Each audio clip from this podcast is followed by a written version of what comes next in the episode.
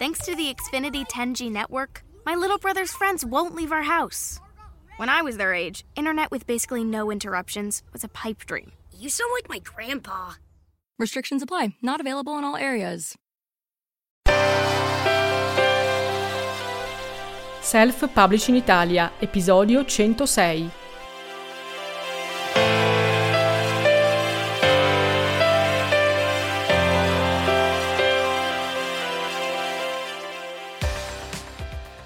La copertina di un libro è la prima cosa che un lettore vede del tuo libro e quindi deve essere considerata a tutti gli effetti uno dei primi strumenti di promozione editoriale che tu hai a disposizione. Ricordati infatti che il lettore viene prima di tutto attratto dalla copertina, la copertina ha questo scopo, attrarre il lettore e incuriosirlo e questo vale soprattutto per il lettore che non ti conosce, che non sa chi sei, che non ha mai sentito il tuo nome. Mettiti dalla parte di un lettore che entra in una libreria fisica o sfoglia un catalogo di una libreria online ti trovi davanti a tantissimi libri. E allora che cosa ti guida nella scelta? Sicuramente qualcosa che incuriosisce, un dettaglio che può fare la differenza. Questo dettaglio quindi devi cercare di riproporlo tu nella copertina del tuo libro quando passi dall'altra parte, quando sei l'autore che cerca di vendere i propri libri. Innanzitutto ricordati che la copertina deve funzionare a video. È vero che tu hai anche il formato cartaceo del tuo libro, che come sai io ti consiglio sempre di realizzare. È vero quindi che potrai vendere il tuo libro anche dal vivo, quindi in formato fisico, ma la maggior parte degli acquisti per i tuoi libri saranno fatti online, quindi il tuo libro si collocherà accanto ad altri in una scelta che il lettore fa guardando tante copertine in miniatura. Quindi la tua copertina come prima caratteristica deve avere quella di funzionare a video.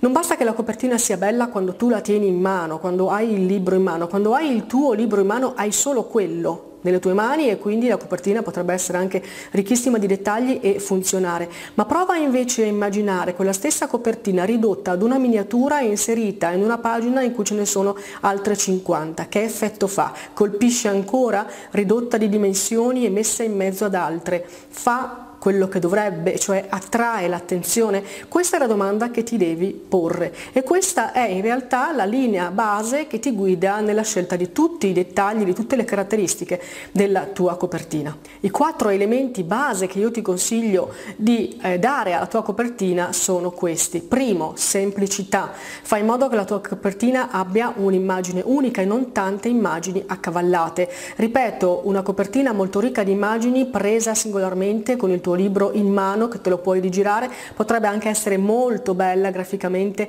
molto d'effetto, ma la stessa immagine con tanti dettagli, ridotta in miniatura e vista in una videata insieme ad altre, avrebbe lo stesso effetto? La semplicità paga sempre, quindi eh, semplifica, scegli un'immagine sola, forte, magari bella grande, in modo che in qualsiasi contesto, in qualsiasi dimensione, la copertina del tuo libro risalti sempre rispetto alle altre.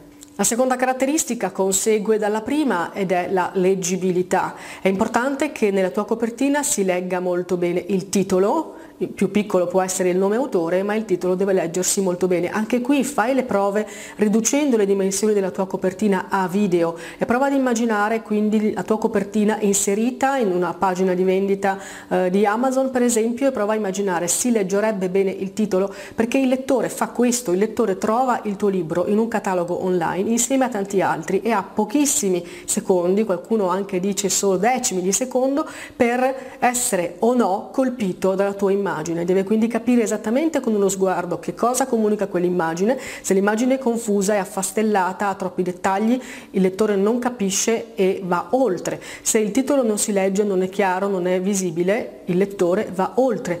Quindi tutte queste riflessioni devi farle adesso che sei un autore e quindi dalla tua parte devi cercare di rendere la tua copertina semplice e leggibile affinché il lettore la possa individuare e scegliere.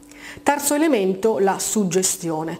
È molto meglio una copertina che stimola una emozione, positiva o negativa, non ha importanza, che suscita una riflessione, che muove uno stato d'animo, piuttosto di una copertina che sia puramente didascalica. Quindi non restare legato al contenuto del tuo libro e non cercare di riproporre per forza a tutti i costi in copertina eh, ciò di cui parla il libro. Non è questo lo scopo della copertina. Ti ripeto, lo scopo della copertina è attrarre un lettore che non ti conosce, che non sa chi sei, ma che può essere interessato a quel genere di libro. Quindi ciò che conta è in qualche modo colpire l'attenzione del lettore, non è importante spiegare cosa accade nel libro, per quello magari ci sarà la quarta di copertina o comunque il lettore scoprirà leggendo il tuo libro ciò di cui parla. In copertina tu puoi mettere quindi degli oggetti eh, simbolici, puoi mettere un'immagine astratta, puoi mettere qualcosa che suscita un'emozione, una curiosità e che non è strettamente legato al contenuto del libro. Cerca di fare quindi questo salto, staccati dal contenuto del libro e cerca invece un'immagine che sia evocativa, suggestiva.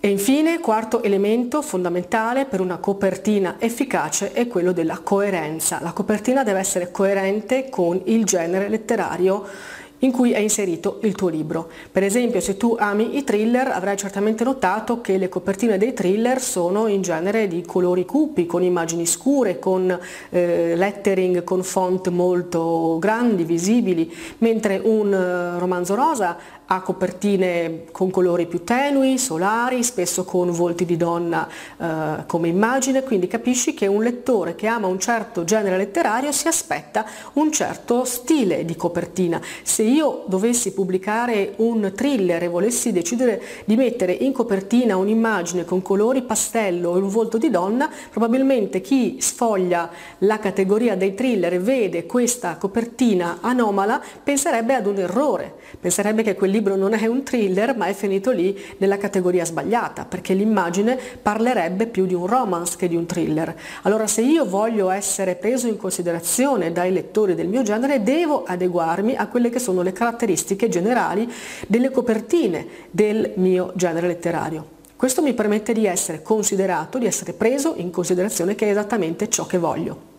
Ricordati infatti che la copertina del tuo libro è come la vetrina di un negozio, serve ad attrarre, ma se questa non funziona il lettore non entra nel tuo negozio, cioè non legge la quarta di copertina, non legge l'estratto e quindi poi non può nemmeno decidere di comprarlo il tuo libro perché non è arrivato allo step successivo. La copertina è il tuo filtro iniziale. Ora i libri non dovrebbero essere giudicati dalla copertina, i libri si giudicano per il loro contenuto, però è un dato di fatto che il libro viene scelto scelto in base ad un impatto iniziale che è puramente esteriore. Quindi il tuo libro probabilmente verrà giudicato dopo che i lettori l'avranno letto, ma per poterlo leggere devono sceglierlo e per sceglierlo devono basarsi sull'immagine iniziale che ne hanno. Quindi il tuo libro verrà scelto anche e soprattutto in base all'impatto che ha la sua copertina, che tu lo voglia o no.